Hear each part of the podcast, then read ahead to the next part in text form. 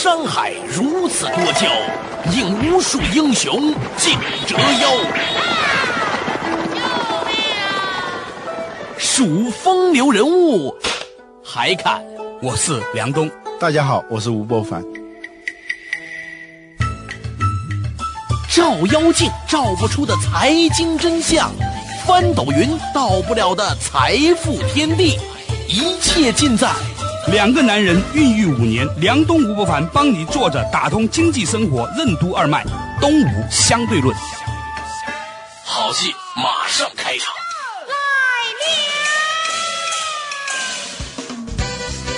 坐着打通经济生活任督二脉，欢迎来到东吴相对论。我是梁东，对面的依然是二十一世纪商业评论主编吴伯凡。伯凡你好，大家好。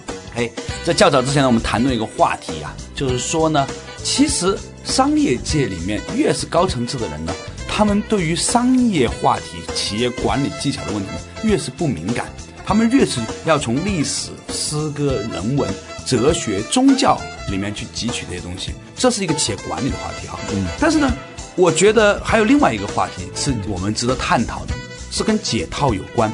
嗯，最近解套呢成为了很多人愿意提到的，比如说在股票市场上面，这是表层的解套，但是我觉得它其实是一个比喻。嗯，这个比喻呢就是说，实际上每一个人都活在一个又一个的套子里面，嗯，不快乐。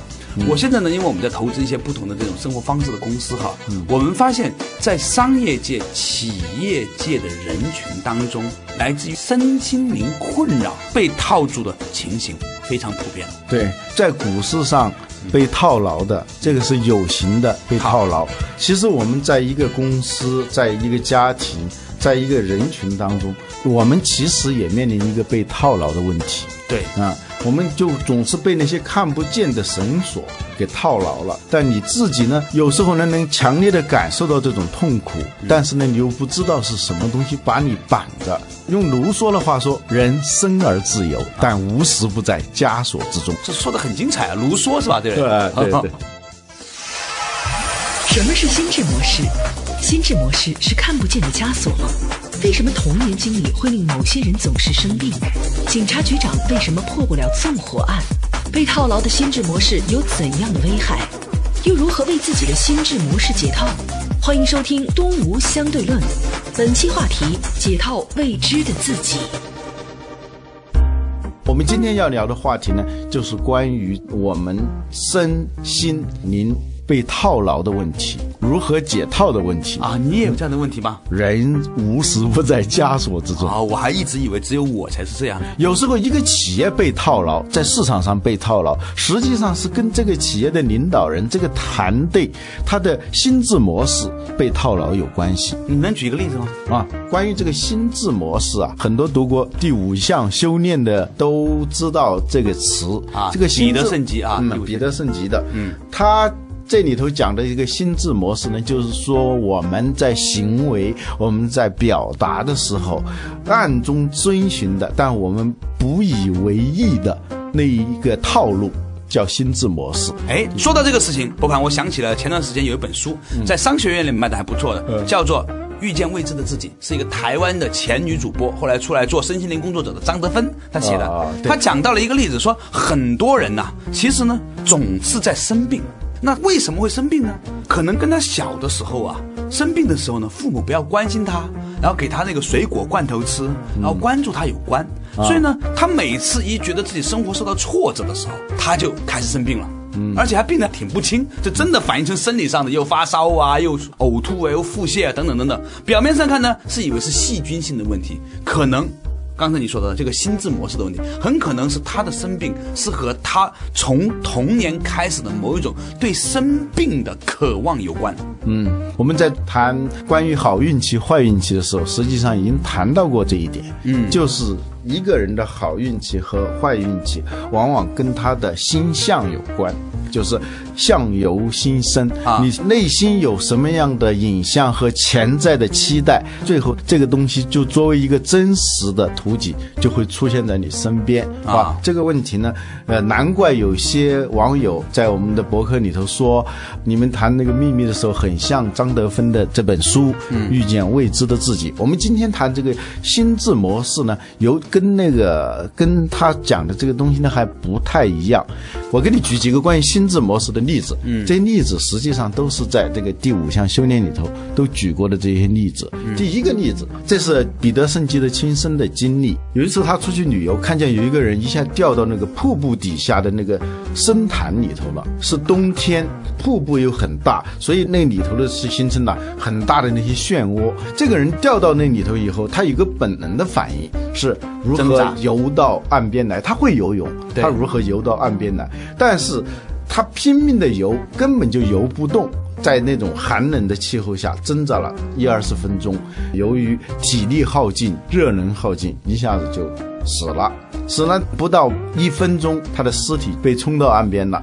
这什么原因呢？因为这个水啊呈现一种涡流的状态时候，你应该沉下去，顺着那个水底下的那个蜗牛就能把你冲到岸边来。你越抵抗，按照你本能的那种反应，反而是你在跟他抗争，跟这个环境在抗争，跟你所处的这个系统在抗争的时候，没有任何益处的，反而是越陷越深。呃，所以彼得森就说的很幽默，在他生命的最后一刻，努力要达到的事情，在他死后的一分钟之内就实现了。嗯，这说明一个什么？就是你的心智模式，他不了解他所处的是一个什么样的环境和系统，他老是以这种他自己以为的那种判断，他的行为是遵循他头脑当中啊掉到水里了，我就要游。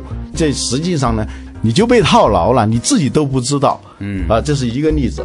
还有一个例子是跟人类的飞行梦有关。实际上，十八世纪就已经有机械了。呃，瓦特的蒸汽机是一七七六年。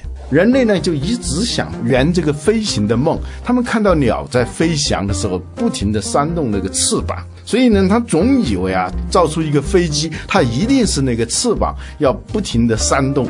之所以飞机飞不起来，是因为要不是它重量太大了，要不就是说这个扇动的力量不足够大。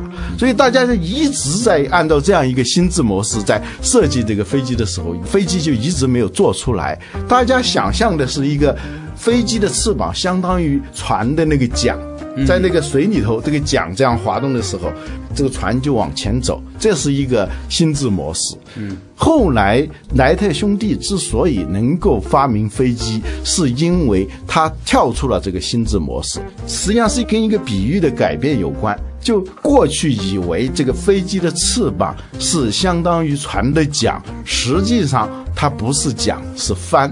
由于两边的空气的这个压力差导致的飞机之所以能飞上天，是因为上下有一个巨大的压力差，等于从下面把它顶上去的，或者说从上面把它吸上去的这样一个视角，就相当于那个帆，就是这个风吹过来，把那个船吹着在走。这就是从桨的这个隐喻到帆的这个隐喻，后来才有了飞机。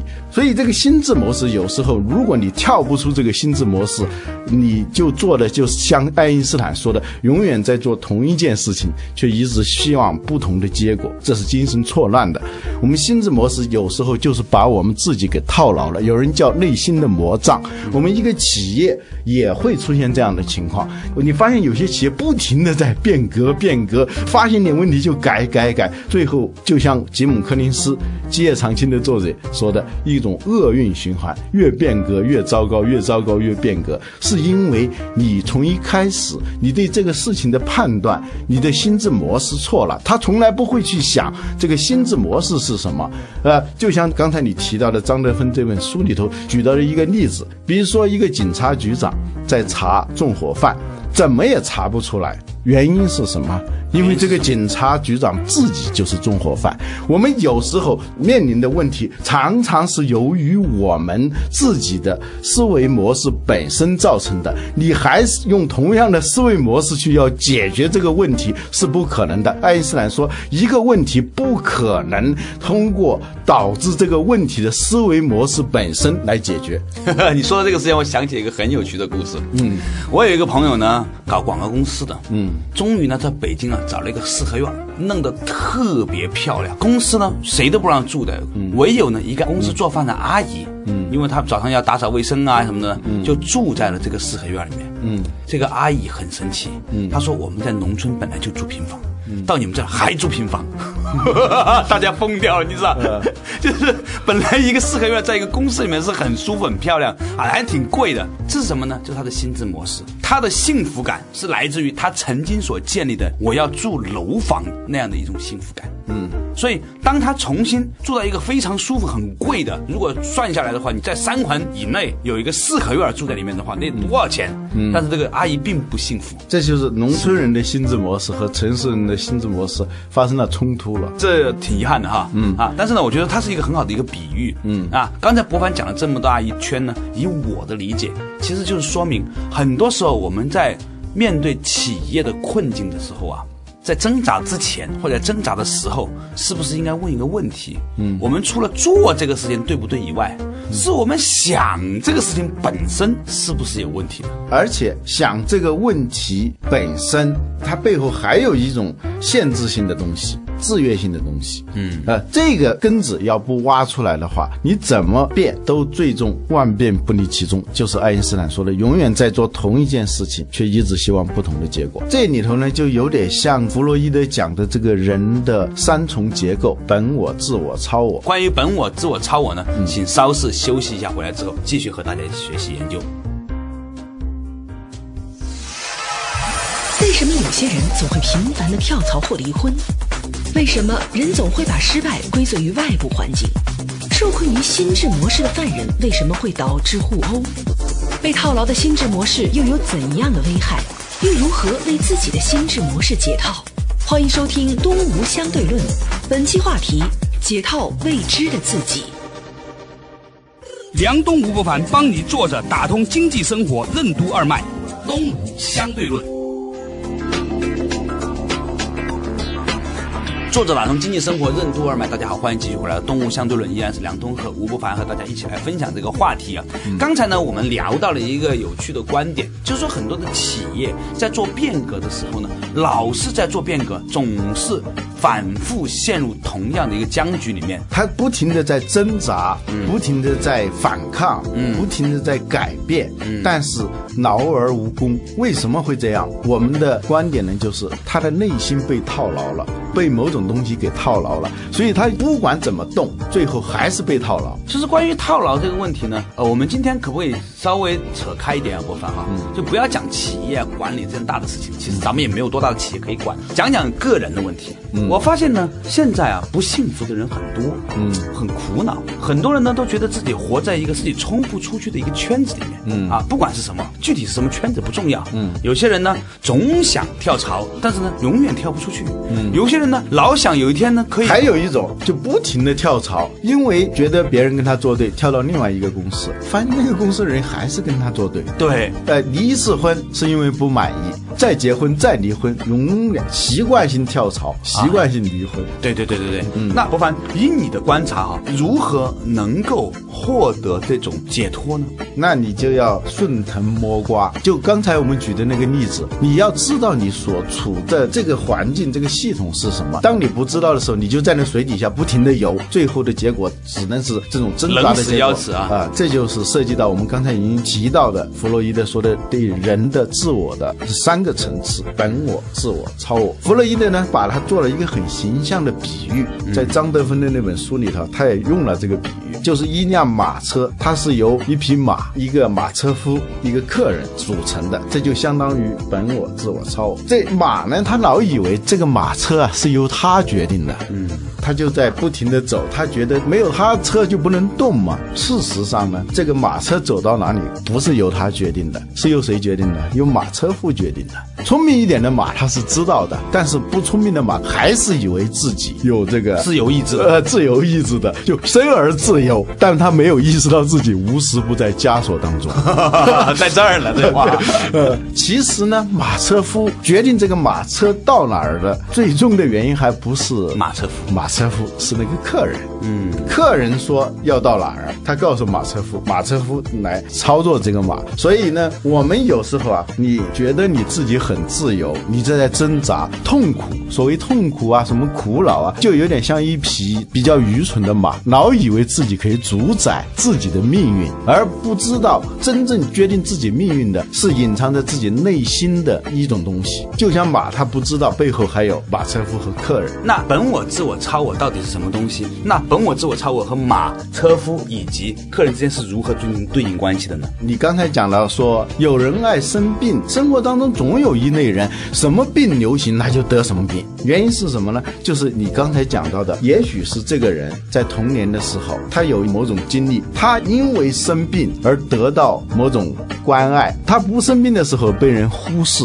弗洛伊德讲了一个很典型的例子，一般的是一个家庭里头，当第二个小孩出生的时候，第一个小孩一定会在这个出生不久他会生病，原因是什么？因为只有生病才能够赢得关注。很多人呢，作为一种潜在的需求，一种潜在的愿望藏在内心了，他就形成了这样一种他自己都意识不到的观念，就是我只有生病，我才可能获得别人的关注，我才可能得到更多的同情啊、照顾。等等，而且呢，它一旦形成这样一种潜在的愿望，这个愿望它像一颗种子一样的，它是会在里头逐渐的发芽长大的，形成一种你看不见的力量。汉语当中把这种潜藏于人的内心、暗中支配人的行为方式的一种力量，就叫做瘾，就是瘾君子的瘾。这种东西呢，理智上它会驱使你去做一种选择，你的意识当中呢是非常明确知道这样干。是不行的，是违反理性法则的，但是他一定要去做。比如你如果是抽烟抽酒了，你就肯定知道，你吸烟有害健康，谁都知道，但是你肯定会吸烟。就我们内心当中啊，有很多的这样的看不见的，在暗中支配我们的那种力量，我们把它叫瘾头。所以，博凡，你刚才讲到啊，这个所谓的解套这个话题啊，嗯，我们可不可以这样理解呢？就是说，其实表面上我们被生活的某种东西困住了，很多人都说抱怨婚姻有问题。啊，老板有问题，公司有问题，自己所处的行业有问题，归罪于外，归罪于外。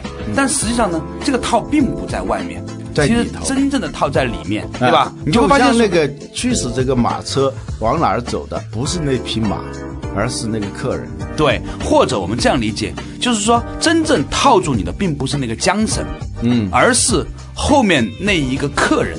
这样说呢，便于理解，同时也引起一个歧义。我们说一个人、一个组织被套牢，它实际上是被他内在的心智模式，一种像毒瘾一样的东西，把你给牵制住了。它时刻在操纵你，但你自己不知道。你的行为选择里头，当你染上烟瘾的时候，明明知道抽烟不利于健康，但是你肯定要抽。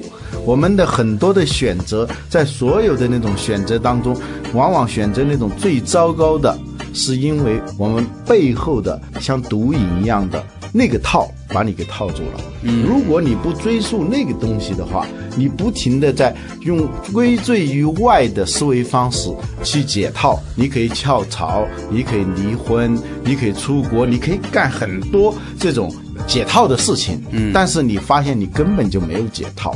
你还是被套着。其实呢，说一千道一万。今天我们讲的问题就是说，很多人对自己的生活不如意，很多的公司对他的现在市场状况不如意，往往在看到那些直接的原因或者外部的原因。尤其是比如说现在经济危机，对很多公司啊，他就会把现在的这些状况啊，都归因于啊，是因为整体环境不经济不好啊。都掩盖了一个基本的事实，就你的问题，你出的你真正的问题在哪里头？说到这里呢，有一个说法叫受害者心态。对，所谓受害者心态，实际上是一种归罪于外的心态。嗯，就你总是觉得你周围总是白痴当道啊，草包横行，呃，自己如何怀才不遇，总是郁郁不得志。当你这样说的时候，在问题一定存在。就我们说，可怜之人必有可恨之处。这个可恨之处，往往他自身是意识不到的。呃，卡耐基曾经说过，人是永远不会自认有错的。他去调查辛辛那提的那个监狱，就美国关那个重刑犯的监狱，全都是死刑犯。重刑犯。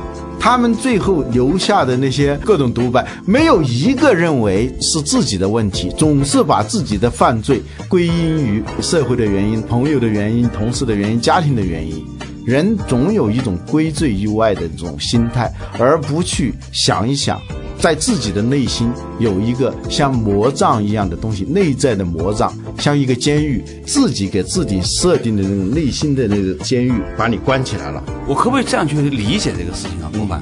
比如说，很多人抱怨自己掉入了一种所谓的婚姻的陷阱啊，很多男青年都有，也有很多女青年呢，就抱怨这个老公不够理解他啊，或者呢，很多员工抱怨老板呢不够尊重他，也有很多的企业呢抱怨客户不懂他的产品有多好，嗯。啊，这些呢，实际上在抱怨的时候呢，他产生了某种的假象，似乎我是一个受害者，我把。所有的这些问题归罪于别人，这样的话呢，我获得了暂时的片刻的安宁，嗯，我是没有错的，我只需要博取同情就可以了，嗯，但是这样的一种心智，恰好是我们不能获得解脱的主要原因，这就是你的毒瘾。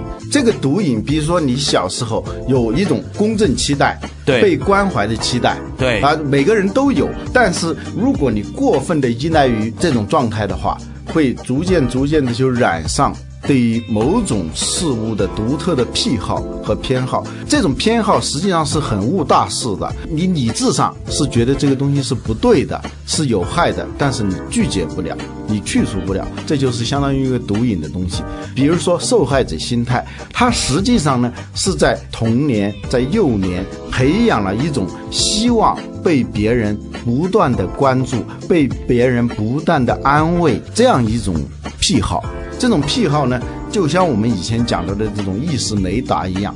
他的头脑当中置入了这种雷达的话，他就能很容易发现各种各样的不公平的事情。因为他对公正有一种癖好的时候，他就对不公正就有一种敏感。嗯啊，本来这个事儿根本就不存在所谓公正不公正的，或者说别人偶尔说一句话都并不包含敌意的，他都能感受到某种敌意。这是他自己的意识雷达侦探到的，这里头他就有一个映射游戏，就是说你接收到这个信息的时候，你就会做出反应。别人明明没有敌意的时候，你感受到了敌意，那么你做出的行为，你就是敌意了。这个是明确的，别人是不明确的。但是你做出的反应是敌意的话，别人能够接收到，接收到了以后，这会去形成了一种恶性的循环，最后他就是梦想成真了。有一个例子，据说那个国外的警察抓了两个嫌疑犯的时候，他们呢又不敢打这两个人，他们呢就用手铐呢就把这两个人的各铐一只胳膊，然后让他们互相打。刚开始的时候，你打我一下，我打你一下，大家还形成一种默契，我不打疼你，你不打疼我。但是在这个过程当中，你总能感觉到他打我的这一下比我刚才打他那一下要重。当你有这种意念的时候，你的手。肯定要重起来，你一重就反馈到他的身上，他是怎么会这打我这么重，我就会打他重一点。最后的结果一定是这两个人鼻青脸肿，呃，这是一种映射游戏。如果是两个人形成一种默契，消除这样一种心智模式，或者事先达成一种沟通，说待会儿我要打你的话，如果中了的话，我不是有意的，或者说他不这么说，当别人。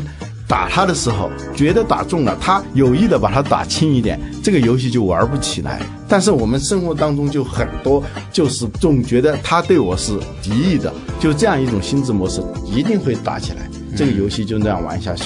这个事情于是就能解决很多企业界人士的困扰了。比如说，有些人其实呢，在骨子里呢，总是希望能够超越别人。或者说，总是希望能够在气势上凌驾于别人，但是呢，他呢又是一个下属，他会无意识的用那种凌驾于别人的姿态呢对待所有人，包括他的老板，于是就形成所谓的正向反应回馈机制了。嗯，他这一次对老板有一种嚣张的气势。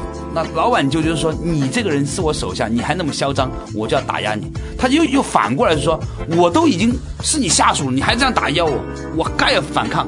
于是这种人呢，到每一个单位都是被领导打压的。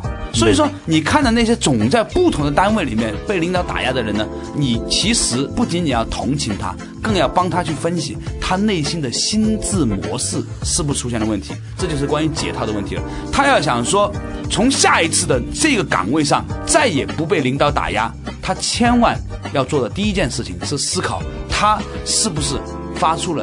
善意的、好的这样的一种信息，形成另外一种回馈机制。他如果不能够从自己内心去解决这个问题的话，那这一类的人，他的命运会一次又一次的重复，他的命运就被套牢了。对，他永远无法解套。所以今天我们这个话题讲到这里，就开始总结了，就是说，无论是一个企业的命运也好，一个人的命运也好，甚至是一个国家的命运也好。我们要不断的去很审慎冷静的思考，是什么让我们一次又一次的踏入到类似的命运当中？